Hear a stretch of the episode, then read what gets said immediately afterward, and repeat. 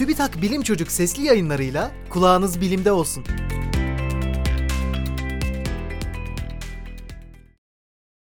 Fırlatılan roketlerin bir bölümü roketten neden ayrılır? Ferhan Naz Kaymaz, 11 yaş, Antalya.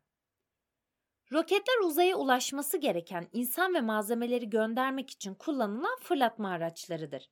Bu araçların dünyadan ayrılmasının önünde büyük bir engel bulunur. Yer çekimi. Bu engeli aşmak için belirli bir hızın üzerine çıkılmalıdır. Yalnızca kaçış hızı adı verilen bu sınırı aşabilen araçlar uzaya çıkabilir.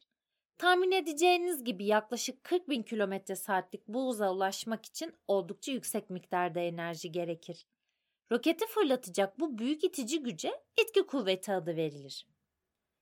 Etki kuvveti elde etmek için yakıt kullanılır.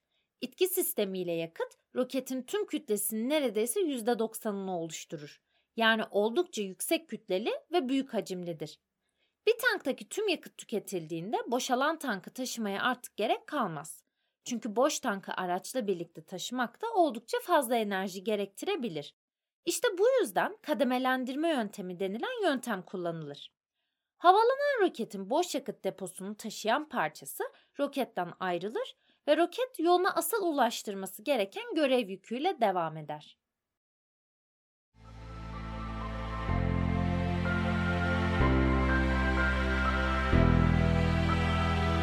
Bilim Çocuk sesli yayınlarını SoundCloud, Spotify, Google ve Apple Podcast kanallarından takip edebilirsiniz.